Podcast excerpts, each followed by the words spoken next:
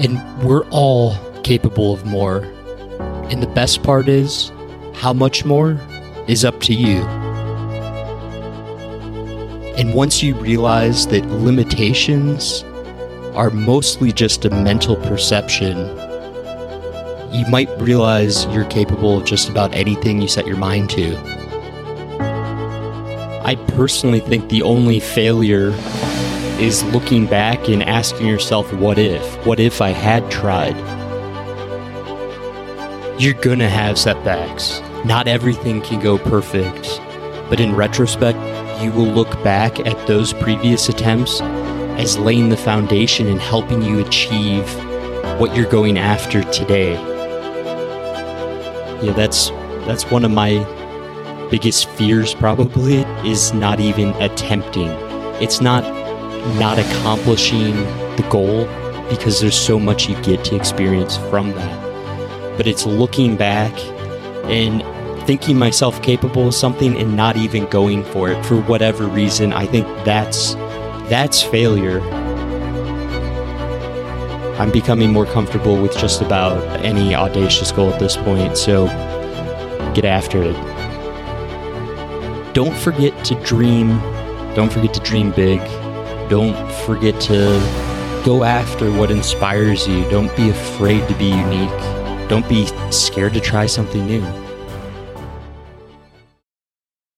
I'll tell you about it when it happened in the race, but to be honest with you, it happened even before the race. It happened in the training. Great cause. Oh, thanks. Man. I respect the shit out of that, man. So you keep doing what you do it, man. Keep inspiring. And that was a moment I, I can look back on now. And uh, that was one of my favorite moments getting a foot massage by Hayden at mile 62.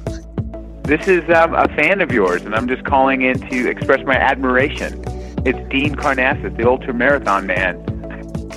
Hello, listeners. This is Chris Mocko, and we are live. And you're listening to Training for Ultra podcast. This is Anime Flynn, and I'm here talking to Training for Ultra podcast. Yeah, it's like really, I just need to catch up with Rob. 100 miles is not that far. I, I thought it was oh. a joke, actually. It, it is. I thought it was one of your jokes. Yeah, it is a joke. Okay. okay. so classic. Oh my god, you because literally the thing would be like beep, beep, beep, mother, mother, beep, mother, mother, beep, beep, mother, beep, mother, beep, beep, beep, beep. One, two, one, two, three, four, five. Training for Ultra podcast. I'm Sally McRae, also known as Yellow Runner. Hey, this is Karl Meltzer, the Speed Goat, and I want to welcome everybody to the Training for Ultra podcast. Welcome to episode 116 of the Training for Ultra podcast. My name is Rob. I also go by Training for Ultra, and we have kind of a unique, cool episode, I think. Adam Scully Power, he does Uberman, and I'll let the interview explain what Uberman is, but Adam was a super nice guy, really well spoken, and it was a fun interview. I think it was unique. You guys will enjoy it. Quick shout out, abbreviated sponsor shout out here Hammer Nutrition, Sufferfest Beer, Xoskin, Destination Trail, Ultimate Direction, and thank you to the Patreon supporters. And the book and wrap are available on trainingforultra.com. Let's get straight to it. Enjoy episode 116 with Adam Scully Power.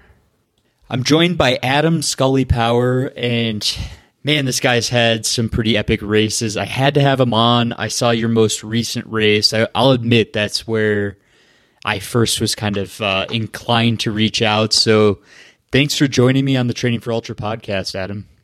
Uh, thanks for having me, Rob. I'm a I'm a big fan, and I've been following your journey as well. And congrats on uh, your triple crown this year. That's a yeah, thank a, you. It's a big big accomplishment. I know.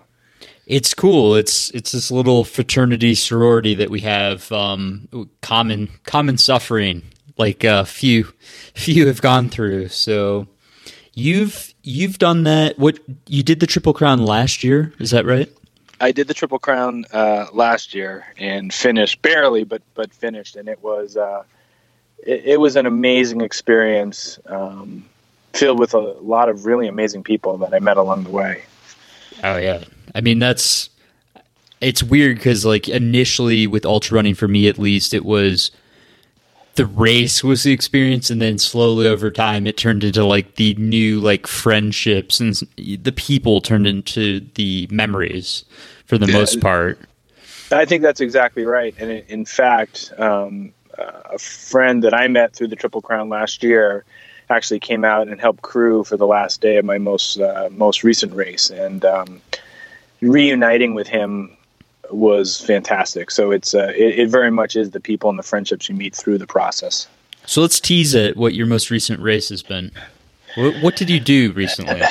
So I just finished um, about two weeks ago a ultra triathlon that is called and known as uh, the Uberman Ultra Triathlon, and it's considered one of the toughest endurance races in the world. Um, so I was pleased to have finished it. I, I, you never know going into something like that if if you can get through it, but um, but fortunately enough, I, I did finish and uh, and surpass even my own expectations and, and what I thought I could do.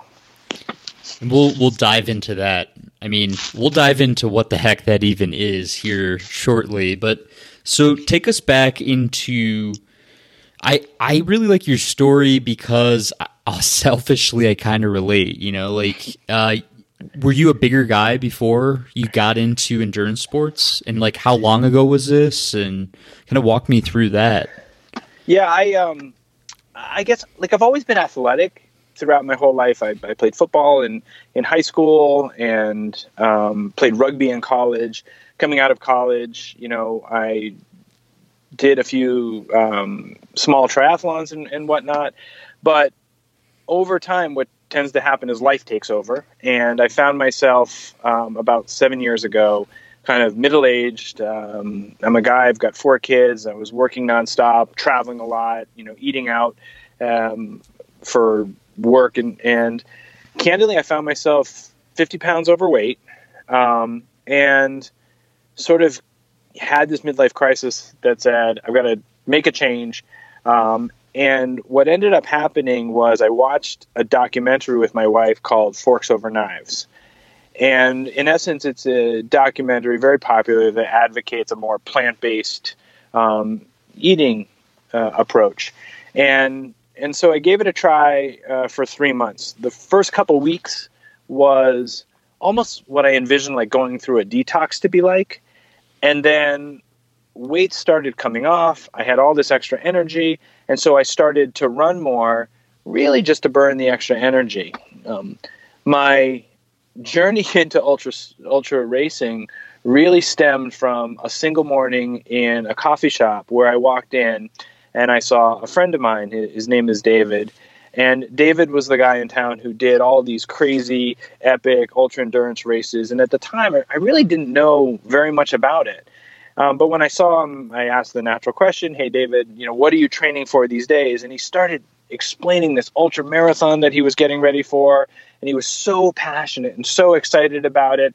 And he just stopped mid sentence and he looked me square in the eyes and he said, "You should do it with me." And you know that moment is is what I often call the affirmational nudge, where somebody believes something in you that you may not at the time even believe in yourself. And long story short, about two months after that encounter in Starbucks, I ended up toeing the line with him uh, and did a 110 mile ultra, and that was my very first one. um, I love it. That's so it's, so extreme, it's, but it's kind of beautiful. I, I, guess I guess it is, but but from that moment on, it fundamentally fundamentally changed my perspective on kind of what's possible, and it's the, this idea that we are capable of so much more than we than we think. Um, I couldn't agree and, more. We, we got to check we're not related here. Uh, sounds sounds like I have my brother on the phone here. Um, I, I totally agree, man. It's it's crazy. Um, what was going through your head when he told you that it was a 110 mile ultra? Like, was there like fear that went through you? Did you just jump in and like learn how to swim in the deep end? I mean, well, what, what was kind of like what was going through your head there? And walk me through the logic. I had no, any. I had no sense of what it really was. Um, what what what happened was, you know, when he when he stopped, he looked at me and said, "You should do it with me." I, I thought he was I thought he was crazy, but a seed was planted, and so later that day, I sent him an email uh, which said something like, "How do you even do that?" And what he responded was his, was his training plan, and um, and so I I took that information and I took that seed of an idea and because I had been dropping weight and I had this extra energy, I just started to run more. And um, I sort of jumped along and, and said, I'm going to give this a try, not knowing if I could actually finish. Um, but ended up finishing, and I, I, this was a few years ago. It was a little bit over 24 hours, and you know, coming across that finish line for that first ultra from where I was, you know, not that long before, 50 pounds overweight, having dropped all the weight, and then doing this, as I said a second ago, it really changes your perspective in your mind on what you think is possible. And what ended up happening after that is we went on um, to do a number of other races. We did the Keys 100. Um, a group of us got together and we did the rim to rim to rim across the Grand Canyon. Uh, and then my, my my next sort of really big race after that happened right after the Boston Marathon bombing. Um, my friend David, who sparked this journey into endurance sports, was running in the Boston Marathon. The, it was the year that the bombing took place, and, and as soon as I heard it on the news, my first reaction was to call him. All the phone lines were dead; nothing would go through. So I sent him a simple text that said, "You okay?" with a question mark. He ends up sending me a response back saying, "Yes, blast happened in front of me." And where he was when the blast took place was on Boylston Street, not that far from the finish line. He took out his phone, took a, a single photograph of Boylston Street, and he sent me the photo. Um, this was Marathon Monday. We, really didn't think anything of, of the time from the photo. And a couple of days passed. It was Wednesday night, and something triggered inside of me where I said, I feel like I should do something. And I didn't know what that something was.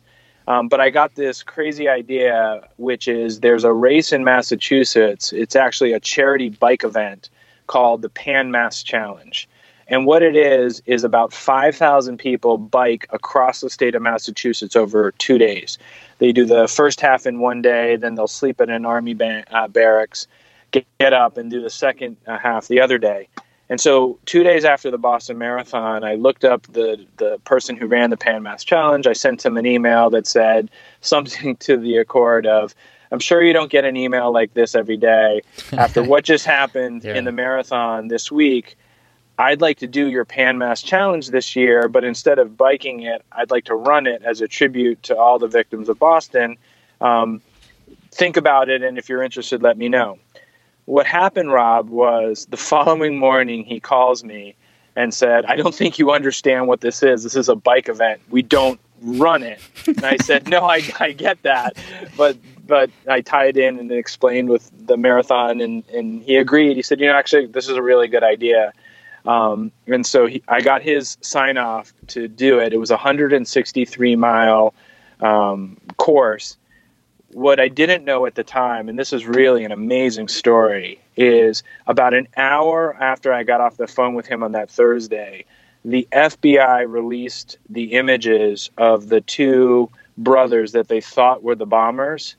Little did we know that that very photograph that my friend David took and had texted to me captured the younger brother walking away on Boylston Street and he sent it into the FBI. It was the clearest, highest resolution photo they had at the time, and the fo- the photo went viral. For me, what it said was this was a sign that this is exactly what we should be doing.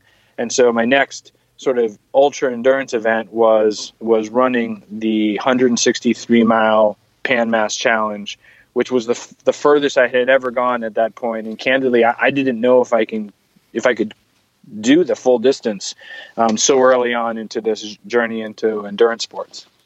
Isn't that the best though? I mean, well, I mean, we could go into any facet of what you, what you just went over in the past two minutes, but um, don't you love the feeling of venturing into the unknown? I mean, or were you were you concerned? I mean, it, it doesn't.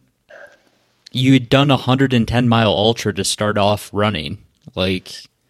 Yeah, I mean, I, I guess you could look at it two ways, which is, well, if you've done 110, 163 is not that much more, or you could say, well, 163 is actually a lot more.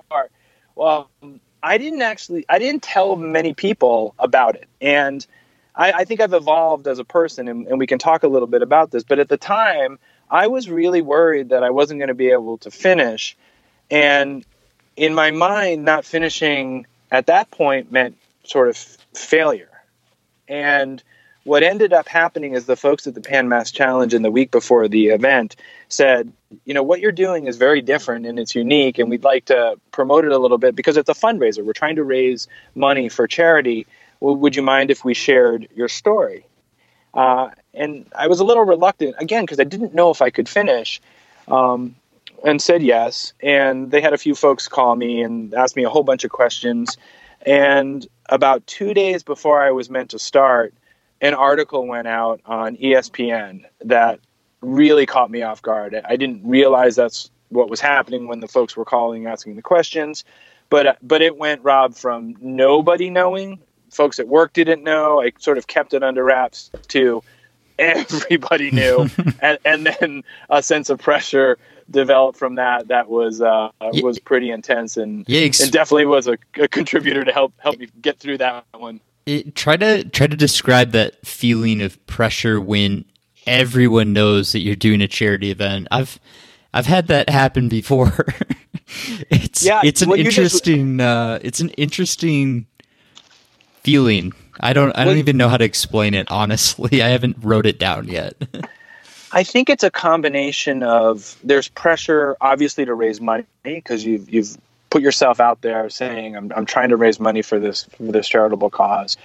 There's pressure in finishing the race itself, uh, and it, and for me, the goal is always to finish. That that that's the goal. I'm I'm not particularly fast. I'm I'm not looking to win these things. It's can I can I put in the training can I put in the work? Can I toe the line feeling good? And can I and can I finish the race? Um, for for this particular one, and this this was, was still relatively er, early in this journey into endurance sports for me was can I finish? Can I raise the money? But the level of um, boy, I'll tell you when that when that article ESPN, went out, it it yeah. it, re, it really changed the complexity of the event itself. Um, fortunately enough, uh, I was able to get through it. I was able to finish. I was able to raise a lot of money for charity. Um, but at but that but at that point, I, I still think and thought of success or failure being the finish line, and, and I've really evolved a lot um, since then and how I think about that. So weird question, but do you think that running for something bigger than yourself affected your athletic performance? Did it help you get to the finish line? Even though, yeah, it, it's you know it's um and you and you know because you've just gone through this in the in the heat of the event itself in the moment to moment you're so focused on just one step at a time and progressing forward and working towards the finish line that that you lose sight of that a little bit but then you're constantly reminded and you know, in, in this, and this was a couple of years ago, um, I, I remember turning to my brother, who's been uh, sort of crew chief for me and through lots of these races, and he's just he's fantastic. But I remember him. I turned to him and I said, "How much further?" And again, the total distance at that was 163 miles and he said, "You're almost there." No, for those that do endurance, sports, that's not not a good answer. You're, you're, almost there can mean lots of different things, and for some reason in my mind, I thought "you're almost there" means two or three miles, and then the next thing out of his mouth was, "You have nine miles to go," and I and I my heart just dropped, um, and then I got a message uh, came through on the text from someone on my crew and it was someone with the Pan Mass Challenge. And, and, what happened is they they said, you know, keep going, congratulations. So many people are rooting for you, and then and then you have these moments where you realize, boy, there's there's lots of people out there that are rooting for you to do this because it's unique and it's different and trying to raise some money for charity. And th- and those are those are really special moments. That's I that's what I think so cool is like people are rooting for you, but they're also like rooting for the greater cause. So it's like it's not necessarily it's like a weird feeling. I don't know. It's hard to explain. But I feel yeah, like it's it's so- it's something bigger than you. yeah. And and you're just you just feel gratitude and fortunate to be part of it. Yeah, Even though you're yeah. you're sort of at the center of it, you just you feel like you're part of something bigger than yourself. Yeah, yeah. Well, that's awesome. That that's a an awesome cause, and that's a crazy story. I mean, I probably have seen that photo that you're talking about. It's unbelievable. Um, yeah. And so, what what happened after this? I mean, was it So- confidence, and then wanting to test your limits and push distance, or what? What were you thinking? Well, as you know, there's a there's this natural progression from you do an event and you change that perspective of what you think is possible, and that leads into the desire to try something bigger, and and and there's this sequential aspect of it. For me, what happened is after I finished the Pan Mass Challenge, I started thinking about well, what is next, and then not that long after that, I went. I remember going for a run one day. I got about halfway down the block in my street and I kind of collapsed. And at the moment, I had no idea what it was, but I knew something was wrong. Uh, I went to the doctor. They started running all these tests. My mind started going towards all these possibilities. But after a long series of tests, what we determined and, and found out was I had a very severe case of Lyme disease. Um, and it just hit me like a ton of bricks. I, I had woken up then the following morning after collapsing, and I, I couldn't close my hands. They they felt as if they were completely swollen, although they didn't look swollen, and it just spread throughout my entire body. Um, fortunately, the symptoms came on so strong and so severe that we knew something major was wrong. Uh, we're able to identify it, but I went from gosh, you know, if I, I take you back a couple years before that, 50 pounds overweight to dropping the weight, feeling great, getting into at that point what I was the best shape of my life, started to get into these ultras, progressively doing longer and longer distances, to getting struck with Lyme disease. And it it it knocked me back for a couple of years, and, and it almost took me right back to square one. Um, So you must have what been on like a trail run at some point and just got got bit, or had Yeah, you had this and then it, it then it flared up, or? We really i mean the truth is we really don't know. I, I, I live in um, in just outside of boston and lyme disease is real here. Um, we have lots of trails in the town that i live in which is great. And you know you people get bitten by ticks. I never got the typical ring that you you would associate with lyme disease or anything like that. Um, but these symptoms just hit so hard and so fast. I, candidly, at first I thought I had cancer of some sort, and they're running all these tests, and finally um, they were able to identify it as Lyme disease. So I'm, I'm fortunate that it was Lyme disease and not something worse, but it re- it really did a number on me and uh, and set me back.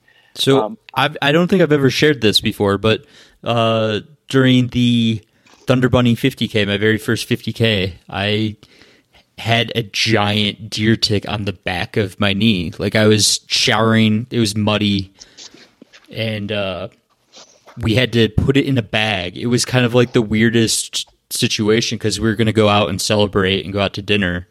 And I found myself at like a CVS pharmacy asking some professional opinion on like uh, what do I need to do. Um, so I, I just have never shared that, um, but I do Yeah. remember talking to several people. I mean, I don't mean to get away from the story here, but I mean, I've always been kind of a proponent of putting on some bug spray. If you're going to go in deep woods that are notorious for ticks, like it's just not worth it.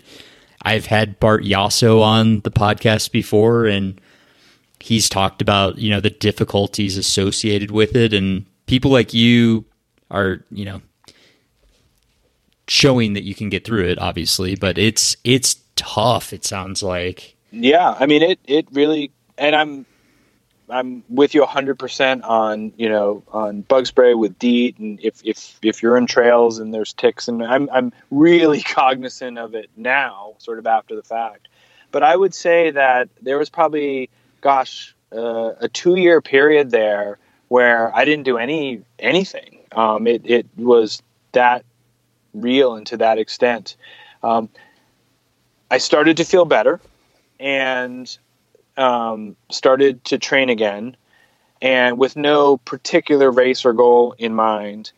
And then I said to myself, I need a goal, uh, and I need something to train towards. I, I find I tend to do better when I'm training for something. Um, I had just gotten through the severe symptoms of the Lyme disease. And so I simply, well, I don't know if people do this. I went on to Google and I Googled kind of like hardest endurance events on the planet. And you have all these things that come up.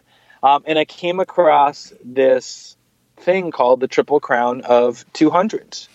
Um, and so I had emailed Candace Burt and said, I'm interested in doing the the Triple Crown this year. And she replied, kind of like, "What have you? Couple of races. What have you done?"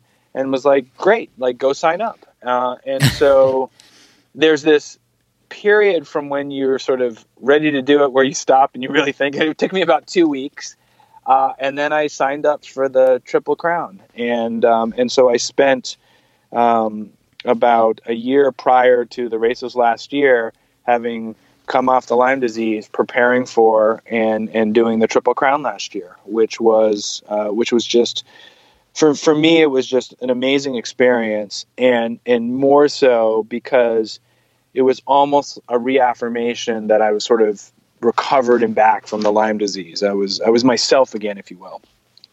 I don't want to dig too deep into the triple just because I mean I'm not going to lie, I kind of obsessively talked about it for I don't know six months. Yeah. Uh, hopefully, hopefully people aren't getting sick of it. But um, I got to ask you, what was mile one of Bigfoot for you? Like, how did that feel? What was going through your head? Because you're running one mile and you know you have 650 miles in front of you. It's just kind of like an enormous situation, and I just like to ask people what they're thinking. Um, you having never done a 200 before and having never really done any mountain races before, I didn't know what I was getting into. And you know, I, I there's a there's a quote that Ross Edgley uses all the time, which is naive enough to start and stubborn enough to finish. And and I love the aspect of that because I think in many cases, being somewhat naive about some of these races can actually be a huge advantage to you. So I went into Bigfoot really not knowing what I was getting into. Um, I finished Bigfoot, and if someone were to ask me, what am I getting into? I would say you have no idea what you're about to get into. Um, it's a, uh, it's, it's, as you know, it's, it's an incredible race. It's extremely hard. I don't know if I was really prepared for the elevation gain and loss and, and my my sort of memory of, of Bigfoot is captured this way, which was we, we you come out of the mountains and you've got that last I don't remember like seven miles or so on the road, um, and I had spent a, a huge number of hours uh, with a, a, buddy Alex who ended up doing the Triple Crown last year, who also we'll talk about came out and crewed on Uberman, but we're we're probably five miles from the finish line in Bigfoot and and I was at that point struggling. My feet were really starting to hurt. It's and hard. I said, it's hard. Oh, it's hard. And, Yeah. and I said, I, I just need a minute. And it was the middle of the night, and I literally got off that road, Rob, and you know where I'm talking about. And I laid down in a ditch on the side of the road, and I set an alarm for ten minutes for a little micro nap. And and someone said to me, "But you were only five miles from the finish, or four miles at the time. I can't remember exactly." And I said, I needed to lay in a ditch on the side of the road for 10 minutes just to regroup enough to, to get to that finish line. And, and like those, you have those moments in these races. That's awesome. I mean, how did the track feel? The track I don't even remember what it felt like. I was, so, I was just so happy to finish. I had, uh, you know, I, I had real. I listen. These races never go perfectly. Things happen, but I personally had really. Uh, I had challenges with my feet that started in Bigfoot. Um, they continued through Tahoe. Um, I got major blisters, and and when I got to Moab, I mean, I had my feet taped before I even started running in Moab. At mile 100, they were destroyed to the point where I didn't know if I'd be able to finish. I just persevered through. When, when we got to Moab, it, it was a, a, mountaintop checkpoint. We were about 140 miles in. There, there was a guy, Tony, in the race uh, who had a crew of people, and one of one of the people on his crew was a, a medic, special forces medic and I saw him at this checkpoint at the top of the mountain, and he and he turns to me, he goes, "How you doing?" And I go, "It was the first time through the whole Triple Crown, despite all these issues with my feet, where I looked at him and I said, I'm not good. My feet are really bad." And he said, "I'm going to have Brody help you out." Brody is, is this medic, and I will never forget this. Brody took a look at my feet, took a Swiss Army knife, and he sliced the balls of my feet to try and relieve some of the pressure. Someone pinned my legs down, oh, my hands behind my head, and that was at mile 140. And from there, we had a hundred miles to go, and you can imagine this was last. Agony. This was last year.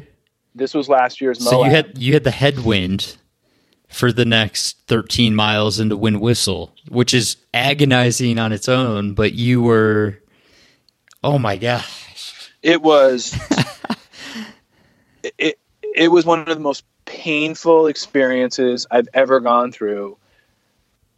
But again, it, it was this reminder that, that we are capable of so much more than we, we think. And candidly, I would never have been able to get through uh, each of those races without the the medical team there with Destination Trails. Uh, Christina, in particular, was just she's amazing. an amazing. She yeah. is um, she is absolutely amazing. And you know, in Tahoe, I was having issues with the feet, and she was fantastic. And and there were points where I honestly didn't know if I'd be able to continue. And I remember at one checkpoint, she turns to me and she goes, "I'll see you at the finish line."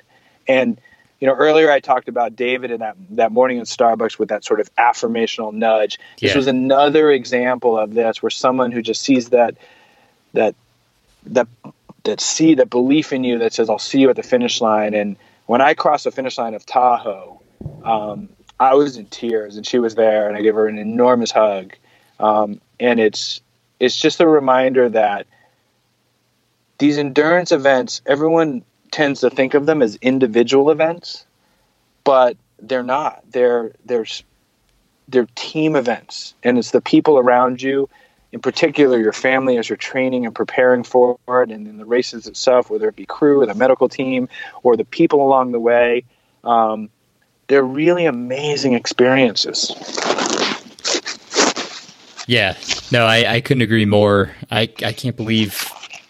I mean, I think it's it's little understood the physical component, like your feet over three consecutive races within 65 days or whatever it is. Like one blister at mile 50 of Bigfoot turns into a nightmare in and Moab. So, um, I'm glad you got through it. It sounds I like I, I was glad to get through it as well. And crossing the final finish line in Moab was was a was a really special moment. Um, made made more special by the fact that all of these people that I had met through the triple um, were there. They they they. I took me a long time to get through Moab. I finished obviously within the cutoff, but they had stayed and were waiting at the finish line, and, and to have them there waiting for you was uh, was just just terrific, just terrific. I've said it before. Any um, any 200 miler, make sure to schedule half a day to hang out at the finish line and just hang out, have a beer, cheer people on. It's like I'm. I think I said during one of the races, uh, one of the 200s, that I was equally as excited to finish the race myself as I was to hang out at the finish line and cheer people on and hang out and just yeah, that that community is the best. So you finish, you know, one of the harder um, endurance events available to us. That's actually a, you know, an actual um, uh, event that's not like an FKT. Where was your mind after the finish? How long did it take you to start looking for that next goal? And sounds like we're very similar. If I don't have a goal, I'm lo- I'm a lost individual. I always have to have one even before a finish line. Yeah, it's um I just do better when I have a goal and then I can work backwards and and develop a plan and work with my coach and and have something that every day you're getting up and sort of striving and shooting for. Um, after I finished the the Triple Crown, um, I was sort of trying to figure out what's next, and the the idea of trying to do Badwater 135 was something that I always had thought about, and so I put in for the lottery for Badwater 135. Um, I didn't get selected for it, um, and I was disappointed, but I also understood because really I don't have a long running resume of races. I'm, you know, relatively new into the sport. I just I, I, haven't been running long distance races my whole life. But when I didn't get into Badwater, I was like, oh gosh, you know what what what should I what should I do? So, you know, you go back and you start looking around for different races, and and I can't remember exactly what I typed, but I was looking for something other than Badwater 135, and what popped up um, through a couple of clicks and searches was this ultra triathlon called Uberman, where the third leg of the race was the Badwater 135 course. And I said, "Well, well, here we go. I'll, Loophole, may, or, uh, I, yeah, I might have to do a swim and a bike beforehand, but I'll get to, go to run the Badwater course." So um, I sent a note to the race director for Uberman and said, "Hey, do you have a second? I'd like to talk to you." And uh, we ended up setting up a call, and I called him, and I said, "T- "You know, tell me about this thing." And he started telling me about it and the distances, and um, asked me what I had done. I told him I just finished this Triple Crown, and he's like, "All right." He's like, "If you want to do it, I'll I'll let you in." and then I, it was one of those moments again where you're like, "Okay, stop. Let me regroup and actually think about what I'm asking." Um, because it, it, it re- this was this was this was this is a big race, and it's uh, the in the swim in particular was for me not being uh, a real swimmer. I mean, I know how to swim, was completely terrifying. Um, and so let, let me just share the distances of what. yeah, go go over the background of what we're even talking about here and where it's located and stuff, if you Yeah, don't mind. so- no, happy to. So Uberman uh, is an ultra triathlon. Um, it's considered or ranked one of the hardest endurance races uh, in the world, and what it in essence is is a 556 mile uh, race across the ocean, mountains, and desert of Southern California. Uh, it starts with a 21 mile open ocean swim, which goes from Catalina Island off the coast of Cal- California, off the coast of Los Angeles specifically, to Palos Verdes. Uh, from there, it's That a is four. it's- insane. it, it is. you it- just like glossed over that one. Like, Yeah, well, well, so I'll, I'll, we'll come back. So let's put a pin in that. So, 21 mile open ocean swim, uh, which happens to be mostly at night uh, because of the currents. So we can talk a little bit about that. perfect. From there, it's a 400 mile bike up the coast of Los Angeles and across the uh, the LA mountain range. Um, so it's got 20,000 vertical feet of, of climbing. Uh, you come over the mountain range and then you drop down into Death Valley, uh, and the bike continues across uh, Death Valley going west to east uh, until you get to Badwater Basin. Um, at Badwater Basin, you switch to the run, and in essence, you follow the Badwater 135 run course across Death Valley, the mountain ranges, and then you climb uh, up Mount Whitney to the finish line at the trailhead atop of Mount Whitney. Um, so in, in total, it's a 556 mile race that starts with a 21 mile open ocean swim. Do, do they offer a double Uberman? No, that's insane. next That's- year, next year. I, So- I've never, I've never heard anyone actually say, "Do they offer a double?"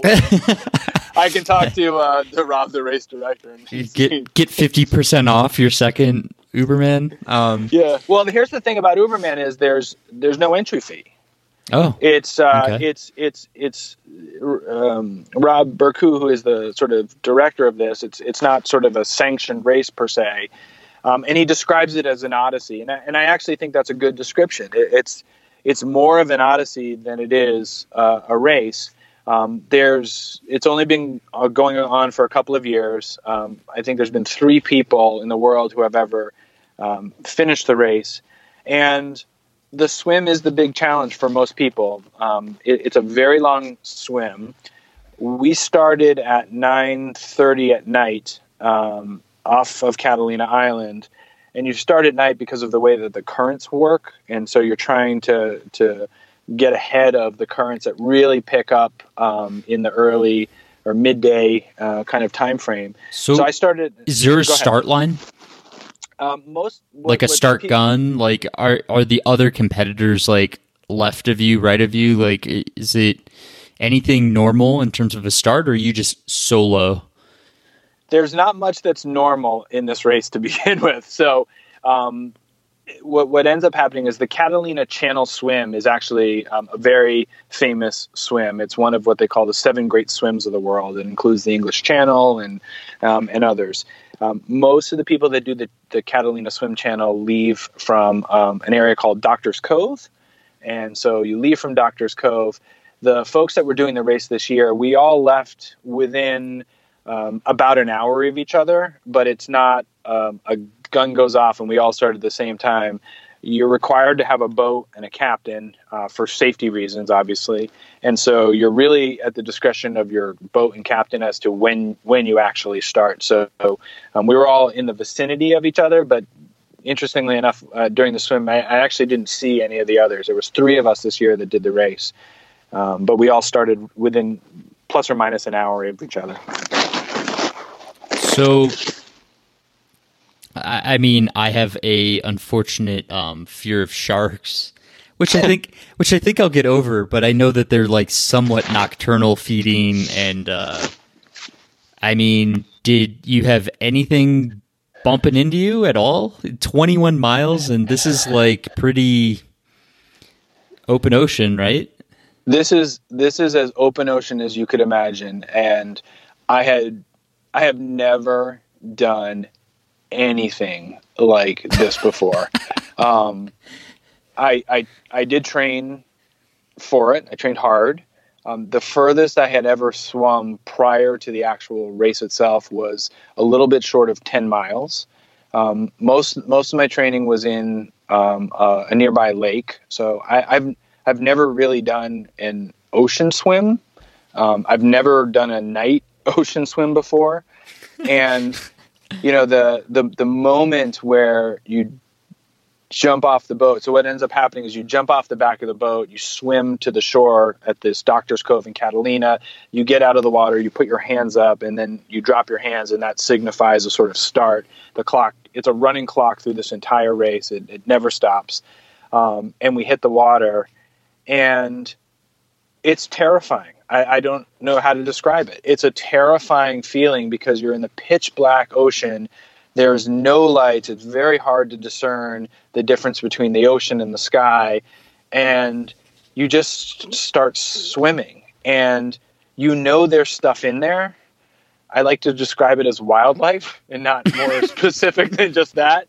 Um, it, it turns out that, that uh, about three days before we began, there was actually a shark attack right off Catalina where a person was in their kayak. Uh, a great white came up, grabbed the front of the kayak. Uh, he wasn't hurt, but grabbed the kayak and let it go. But he, the shark left two teeth, um, and they estimated it to be a 19 foot great white shark. So it's one of those things that you know the odds are very low, but they're not zero. And well, you're not sw- you're not you know helping your your odds by well first of all being out at night and then are you in a wetsuit Yeah, so if you're doing an official Catalina swim crossing, it's it's no wetsuits. Um, in this race, you're allowed to use your wetsuit. So we did. The water was about 64 degrees. Um, so you have your, your wetsuit on. So you look like a seal. There's You look you look like a seal. there's great white sharks in the area. This is crazy. How do you even know what direction to go? By the way, like is, so it- is there a is- light somewhere? Like yeah, it is. You lear- so I learned a lot about it. There, there's a gentleman in uh, who lives in town with me who has um, he's an ocean um, open water swimmer. He's done the um, the English Channel, and he was a terri- terrific resource about all the little things that you just don't know. So what what it what you have is you have your boat and a captain, and what they're doing is they're plotting your course and they're adjusting for currents and they're keeping their eyes open for um, let's say let's call it Wild- potential wildlife. potential wildlife. and then you have um, I had a, a crew. I had my my brother. Um, a, a very good friend John and uh, another gentleman Rob on my crew for the for the swim portion, and they would take turns on a kayak um, next to me, and so we had glow sticks on the kayak, and that was our sort of light source. I had a little green blinky light that would attach to my goggles, so that was their only way that they could see me. And in essence, what you do is you swim along, and as you're breathing, and I, I bilateral breathe, meaning I breathe from both sides. As I look, I want to make sure I'm keeping the boat kind of to my left and the kayak to my right. Um, but there were times early on where I was I was really veering off course. It's a very disorienting feeling out there, and so they would sort of direct you. Um, the most interesting part of the swim was this this tug of war that takes place in your mind where you're swimming along and it's pitch black and there's what's known as bioluminescence and the water around you is literally glowing um, it's really hard to describe and it's you're gliding along and it's it's one of these it's an incredibly peaceful experience and then you bump into something and you have no idea what you've bumped into, but it's something, and that and that reminder that there's wildlife there takes over, and it's this back and forth that goes goes through your head. So it goes Um, from like the beauty of Life of Pi when he's in the boat, essentially, and uh, yes, back to to- like uh, There's so something there. that's Yeah. that's phenomenal. Like I, I paint such a vivid picture. It's pretty amazing. So how many hours did it take you to do this? You said it's 21 miles. It's 21 miles. Uh, it took amazing. me it took me 13 hours and 45 minutes to do the swim, um, and we we went at a pretty consistent pace throughout. Um, it's you can't really hear anything as you're swimming because you're in the ocean and whatnot. And so what they my crew would do is every 30 minutes they would blow a whistle, and I would hear this sort of faint whistle. And the person who was in the kayak would come up to me with a bottle. And so I was feeding every 30 minutes and uh, I started at nine um, nine thirty p.m.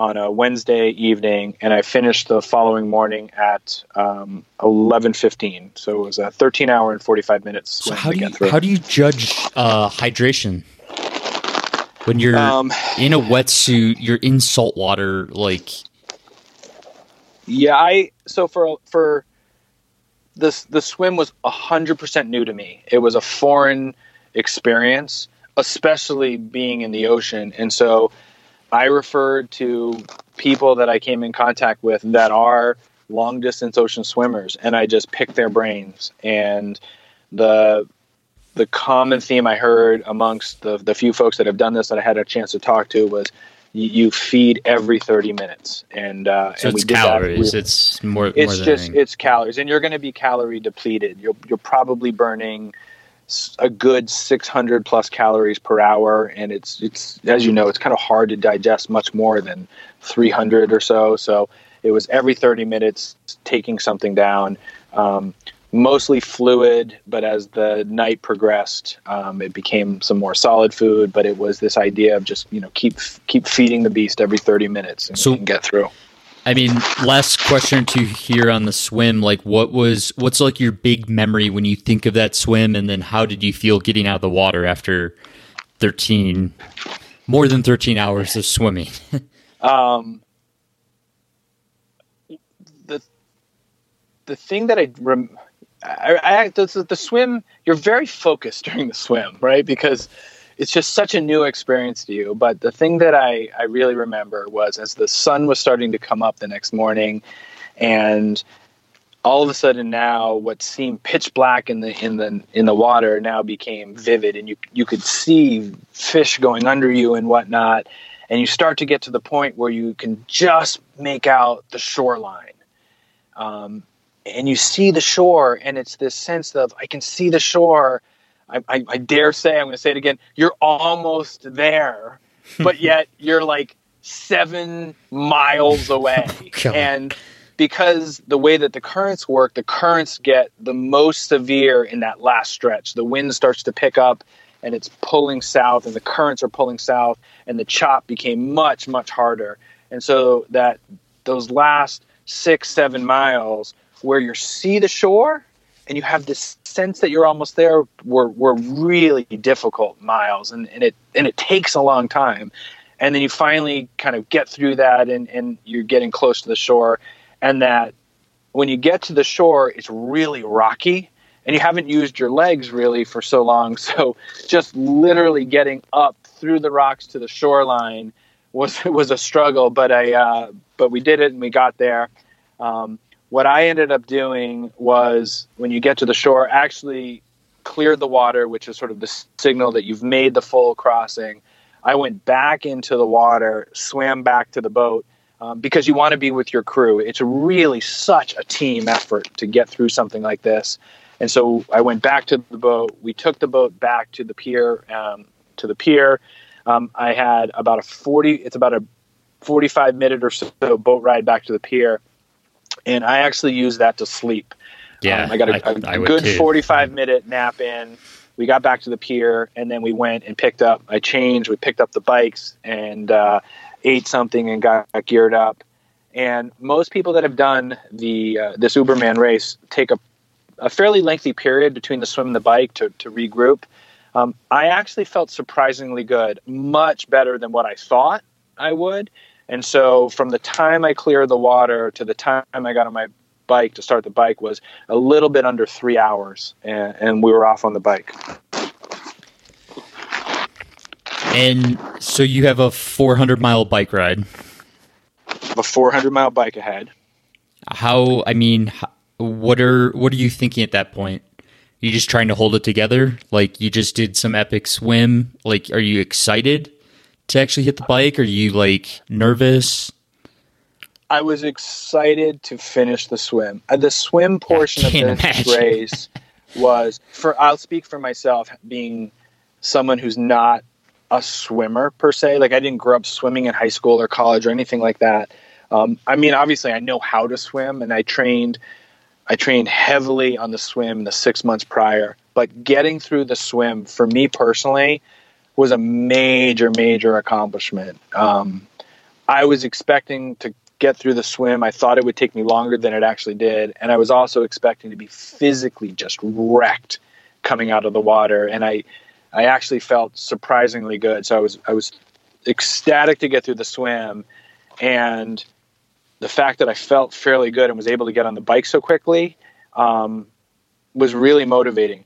Now, the first, I would say, 100 miles or so um, of the bike is basically up the coast of Los Angeles. So you're dealing with city traffic, and you have to be really, really um, aware of the traffic conditions. And there's lots of turns and, and whatnot to get through. Once you get through that first 100 miles, and my first mental checkpoint, because we started in Palos Verdes, was to get to the pier in Malibu. In my in my mind, I had set these sort of um, informal checkpoints along the way. This is not like a traditional race where it's you know you have your formal checkpoints. It's you the bike is you start in Palos Verdes and you go 400 miles and you finish in Badwater Basin. And there is a course per se that you have to follow in terms of roads, but there's no formal checkpoints. So I created my own checkpoints um, that my crew and I were like, let's get to there and then we'll regroup. Um, but but if I could get through that first hundred miles of city, then we get into much more remote country where we start to hit the hills. So, Um, were you ever like in Malibu at a stoplight and look over and someone's looking at you like, what, what is wrong with this person? And you look at them like you have no idea what I've been through. like, yeah, it's it's it's a it's funny because if you were in a car, you would look and you'd see like a guy on his bike riding his bike, and you would I would never think about. It. You would have no idea um, that we just swam from Catalina to get to, to the shore, and now we're on our bike. Um, it's uh, it's I mean this is it's an event, it's an odyssey. It, yes, I guess it's a race, but you're it's it's you and your crew, and it's um, and you're just kind of you're trying to get through it. You're trying to get through the event. So I had a I had a, a good swim, much better than I than I thought I could do. I felt good coming out of the water. I hit the bike. I felt pretty good on the bike, and we just kept plugging away on the bike. Um, once you get through the first hundred miles, you start to hit the mountains, and and there's some real serious hills um, that you go. As as I said, it's about twenty thousand cumulative uh, feet of climbing uh, through the mountains, and we just kept plugging away at it, kind of going checkpoint to checkpoint that I had, you know, created informally in my mind as to where I wanted to get through. Um, I ended up coming in to uh, Death Valley on the bike, um, feeling pretty good, and and you know, as you know, you're in these endurance races, you have time to think. And as I'm looking at my watch and I'm thinking about how much further we have until we get to Badwater Basin, this thought goes into my mind that says, you know, if you push it, you might be able to break 50 hours. Now, 50 hours doesn't mean anything. It's just a random, arbitrary number. But I don't know, you start to play these games with yourself and it's scorching hot in, in the desert and you're on your bike and and you're just like, well, maybe I maybe I could. And then you start that's why I pushed myself a little bit harder and it, it was actually great. And I came into Badwater Basin.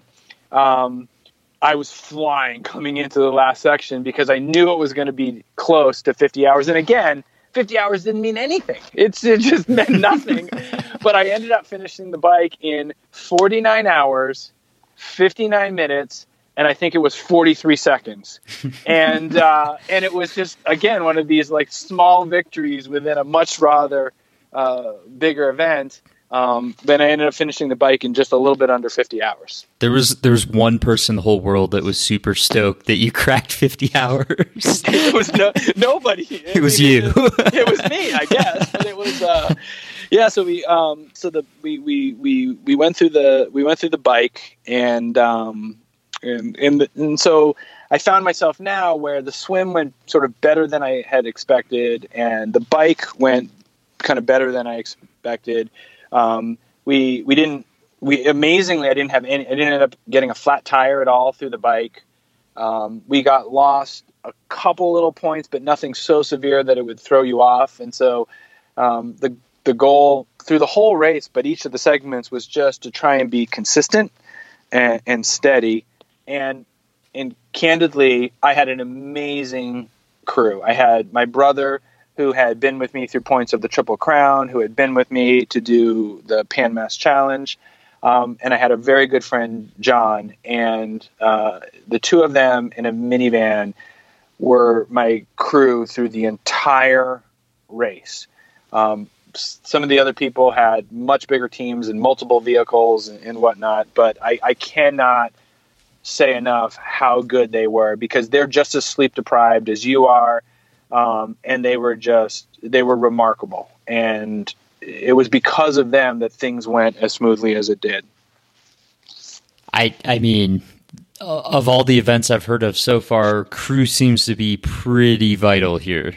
Like the crew is crew is between the I mean, swim and then if you blow a tire or directions, and then we all know Badwater, like getting just getting through there. yeah, it's it's imp- it's an impossible event to do without a crew.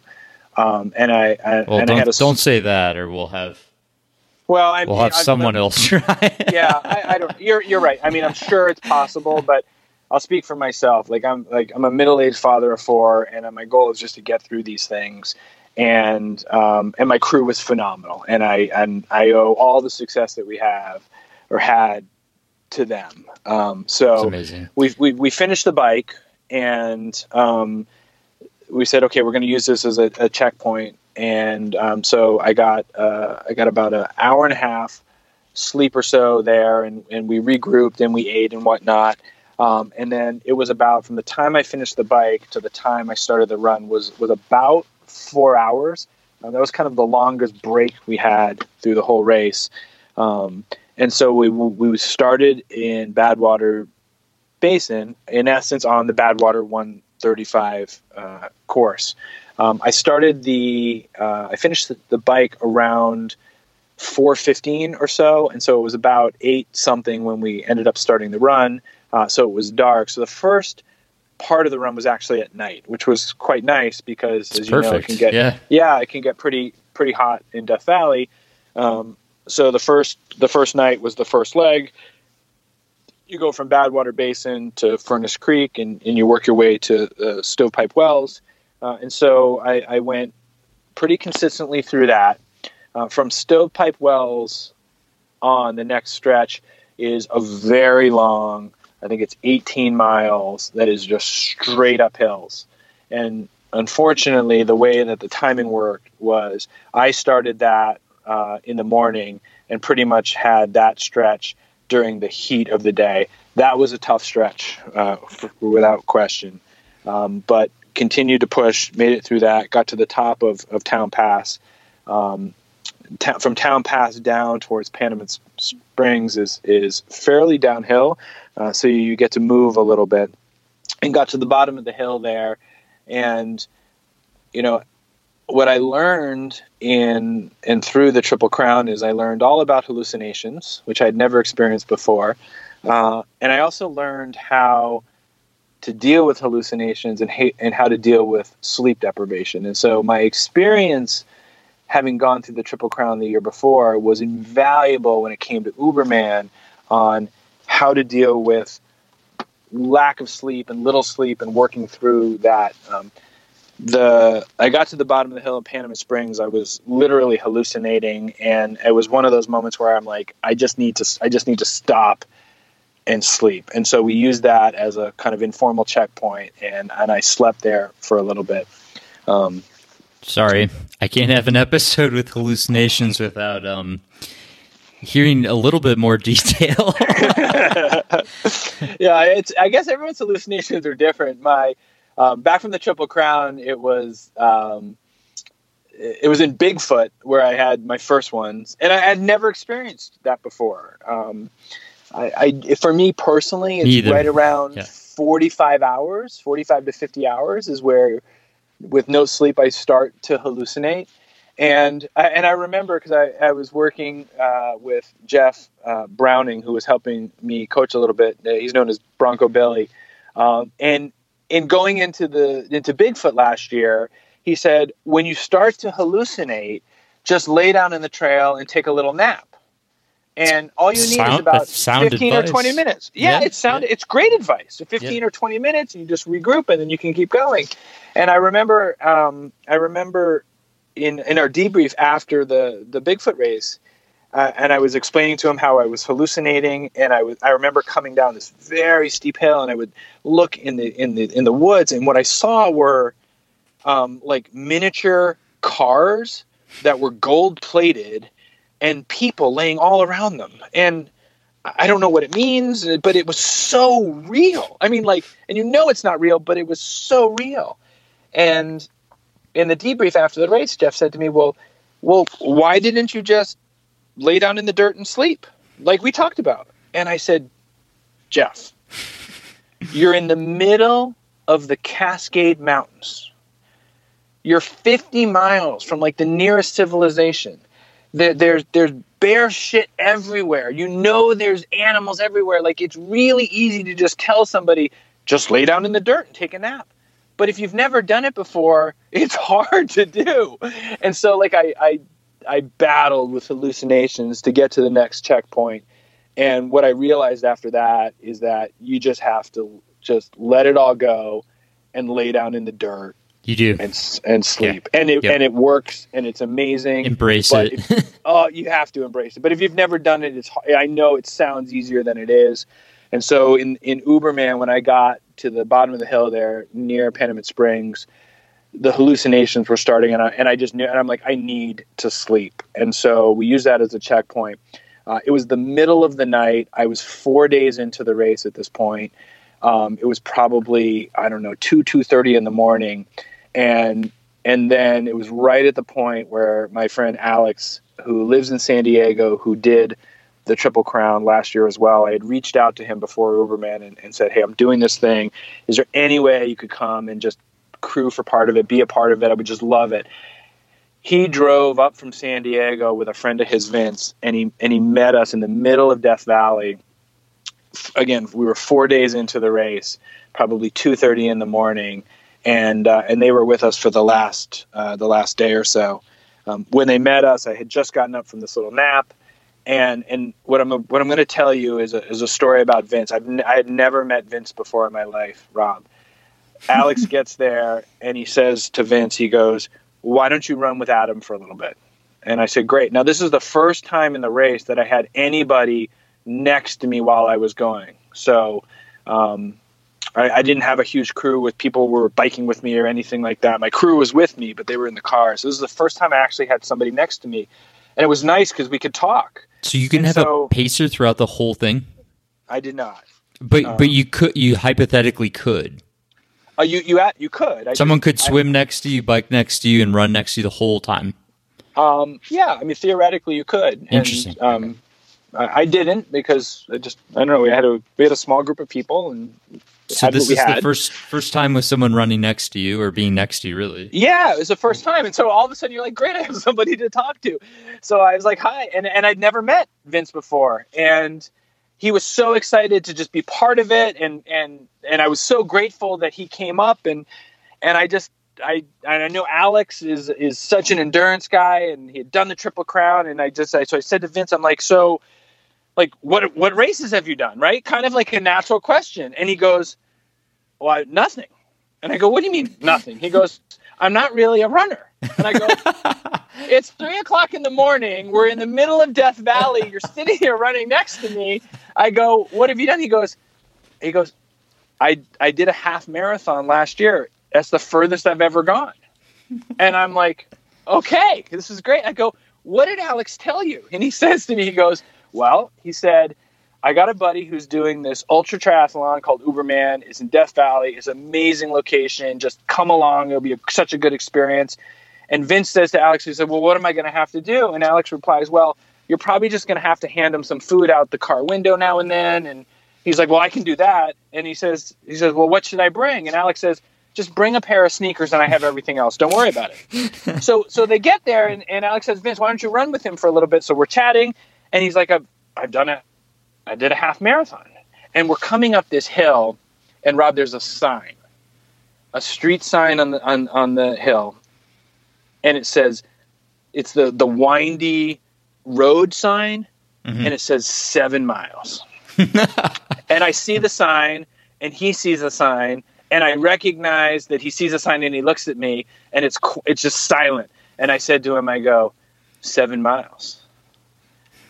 I bet you're saying to yourself right now, shit, seven miles. I've never done more than 13. And now I'm going seven miles uphill, but I can't say anything because he's been going for four days. And so I'm just going to keep quiet. He goes, yep, that's exactly what I was thinking. So let me, let me, let me take this story and, and cut it short, right? In the 20 last 24 hours of the race, this guy Vince ends up on and off next to me and does 48 miles. 13 of which are the last 13 miles that goes from Lone Pine up Mount Whitney to 8,400 feet where the trailhead finish line of the race is. Somebody who had never done more than 13 miles in his life a year ago ends up doing 48 miles. I'm just smiling, by the way. it's amazing. And, and, it's amazing. and this, just like I, you know, sort of came into this endurance world, going from not much to this 110 miler. The next day, I, I we finished we we finished the race. The next day, we talked to Vince, and he says, "The last 24 hours has changed my life. It has fundamentally reshaped what I believe is possible." That's awesome. And and to me, of this entire Uberman experience, it was it was amazing to go through it. It was incredible to finish. Uh, I ended up exceeding even what I thought was possible. I ended up finishing the race in uh, 125 hours and 45 minutes, um, which was 41 hours better than the previous course record. But for all of that, the thing that I take away is this story of Vince doing 48 miles on those on that last day, and it's just it's just another example of this extraordinary ability that that all of us have that we're sitting on this enormous like untapped reservoir of human potential with the power to achieve so much more than we think we can.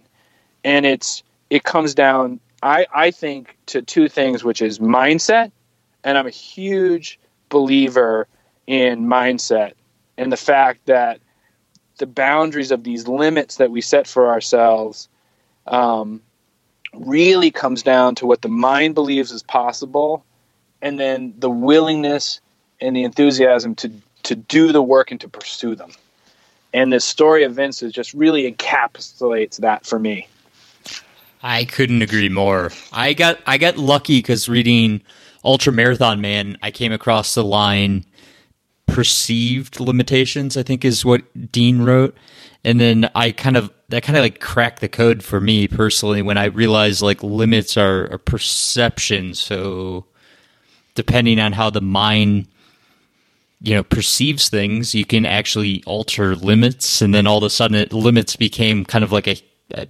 within yourself, like how you perceive it, and that's awesome. I. Think that's, I think it's true. I mean, I, I have this this phrase I use that I, it's called "other side of limits," and it's it's this idea of we put these preconceived limiters Exactly. on ourselves, and and the question is, well, what does it take to get to the other side of those preconceived limits? And um, what I've come to realize personally is I think a lot of the limits, if you will, that we put on ourselves comes down to fear of failure and worry about kind of the judgment of others. What are other people going to say?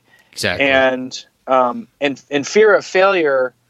And we talked about this earlier a little bit, and, and it used to be like this for me too. Was not finishing, not getting to the fin- to the finish line, and I've fundamentally reshaped the way I think about this now, where I've redefined success and failure as success to me is the pursuit of the goal and and it's the process of becoming what you aspire to be but the pursuit of the goal.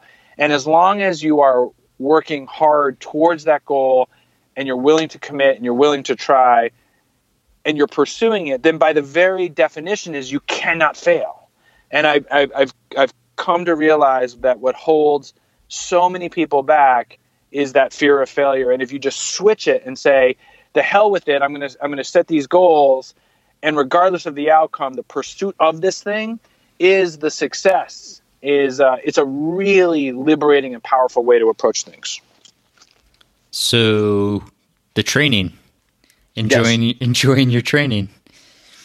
it is but it is enjoying the training. It's uh it's enjoying the process. Yeah, it's the it's the willingness to put the work in. It's the struggle day in and day out. Like you you come to you come to embrace it and when you when you think about it in the in the context of of mindset and uh, you know I've done I've done a lot of reading and a lot of work on like mindset I'm a huge believer in mindset it's it's the day-to-day training while it's physical training it's actually mindset training so that Yeah. when you get into those hard times and I've been in some really bad scenarios it's it's how do you keep pushing forward That's exactly right. I, I mean, I couldn't agree more with just about everything you're saying.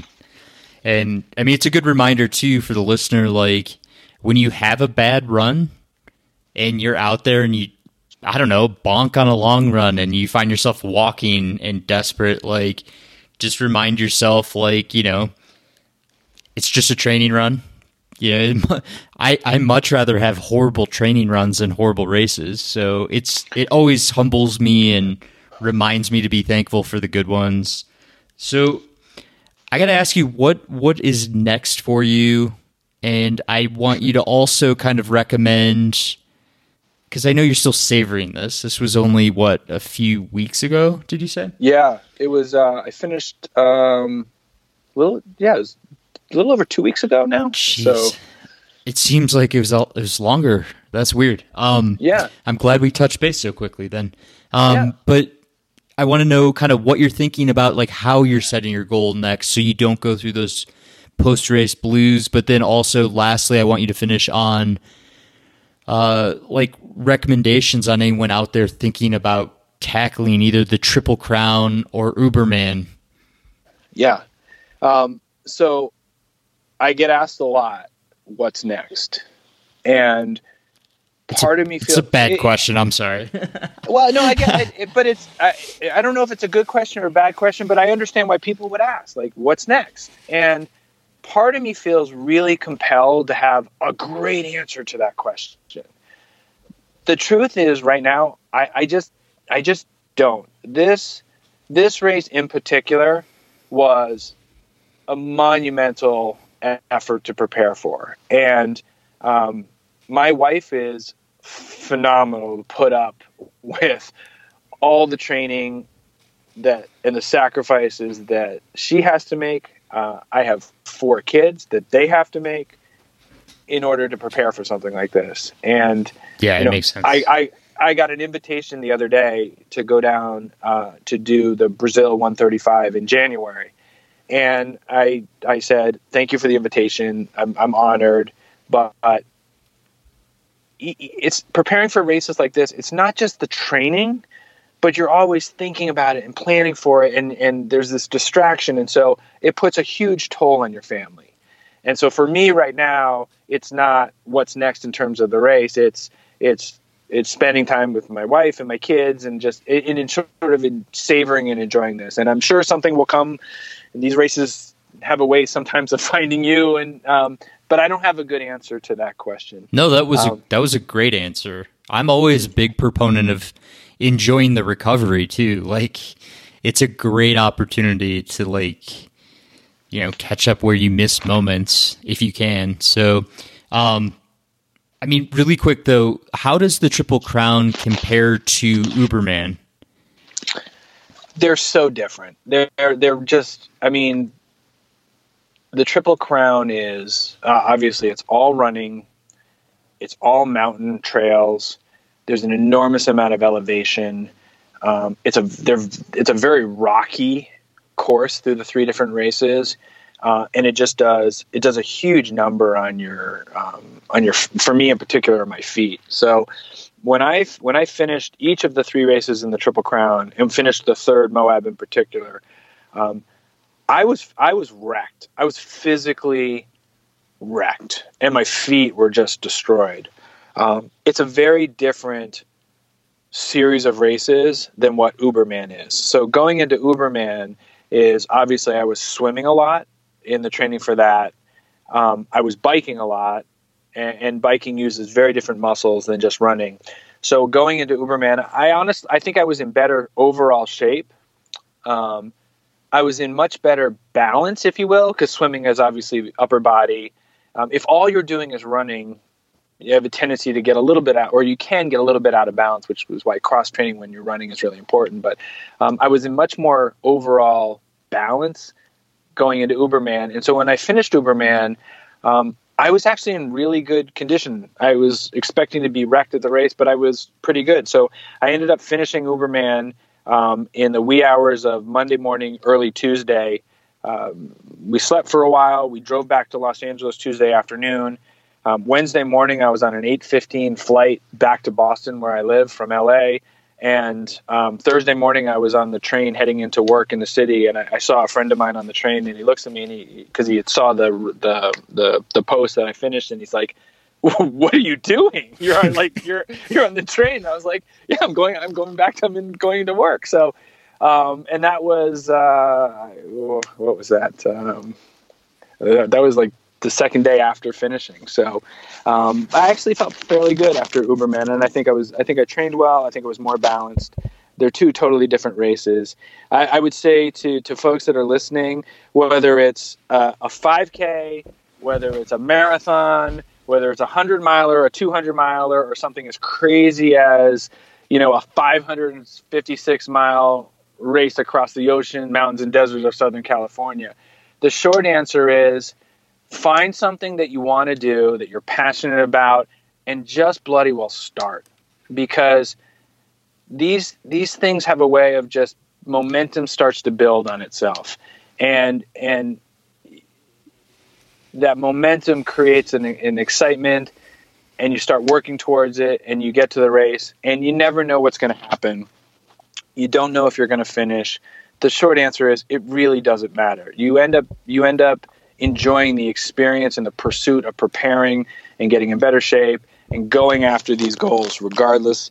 And if you're fortunate enough to get to the finish line remember that you're only going to be at that finish line for a couple of moments. And while those few minutes are really special, they're just a couple of minutes. And what you're going to take away from them is the experience of the training, the journey of preparing, the race itself. And maybe a good way to close is what we started with is the people you meet along the way and the camaraderie of your team and the overall experience. And, and for me, I just I love that aspect. So I know there'll be something that will come that will be next. I don't know what it is right now. Um, if folks that are listening have an idea, I, I, thought about just doing a poll out and saying, "What do you think?" And I'm, I'm willing to consider. But uh, um, but right now, I'm just in, in, enjoying um, having gotten through this last race, uh, finishing, um, exceeding what I thought I could do, and uh, and and and putting up a, a, a, pretty good time. I think what you're going to find though is some real elite athletes are going to start to look at things like Uberman and races like this, and uh, and they're going to blow my time out of the water. But for the time being, I'm, I'm happy to. I'm, I'm happy to hold the course record until some, some, some real serious people. Well, you not, you knocked 41 hours off, so that's always a, a good start for people to show them what's possible. I really enjoyed the conversation. We'll have to stay in touch we probably shouldn't have beers together because the ideas that we will come up with within endurance. Um, yeah, I'll be. I'm a bad influence. Our our poor children will never see us. Um, but stay in touch. Where where can people follow you on social media? Um, yeah, you can just so I'm I've got uh, Instagram account. I don't have a lot of followers. I, just, I don't post a ton, but you can you can find me there. It's uh, my name, which is Adam Last name is Scully Power, so it's uh, S C U L L Y Scully hyphen Power P is in Peter O W E R. Um, so find me there, Facebook, um, and then in the uh, in the corporate world, it's uh, the same thing. You can find me on LinkedIn. So great, happy to, happy to connect with anyone. And if anyone has questions about the races or, or whatnot, um, I'm more than happy to to lend a hand if I can. Well, I really appreciated your time and, and thanks for all those cool stories. I enjoyed it. All right. Thanks, Rob. Really enjoyed being here. All right. And that was episode 116. I hope you guys enjoyed it. Make sure to check out Adam on Instagram, social media. Big thank you to him for his time. And yeah, thank you to the show sponsors Hammer Nutrition, Sufferfest Beer, Xoskin, Destination Trail, Ultimate Direction. Big shout out to the Patreon crew. Maybe we'll do a group run tomorrow on uh, our closed Facebook group. And then, yeah, the wrap is available, Train for Ultra wrap with custom logo, and my book's available on Audible and iTunes. And yeah, just really appreciate you guys. Don't forget to enjoy your training. Have a good week.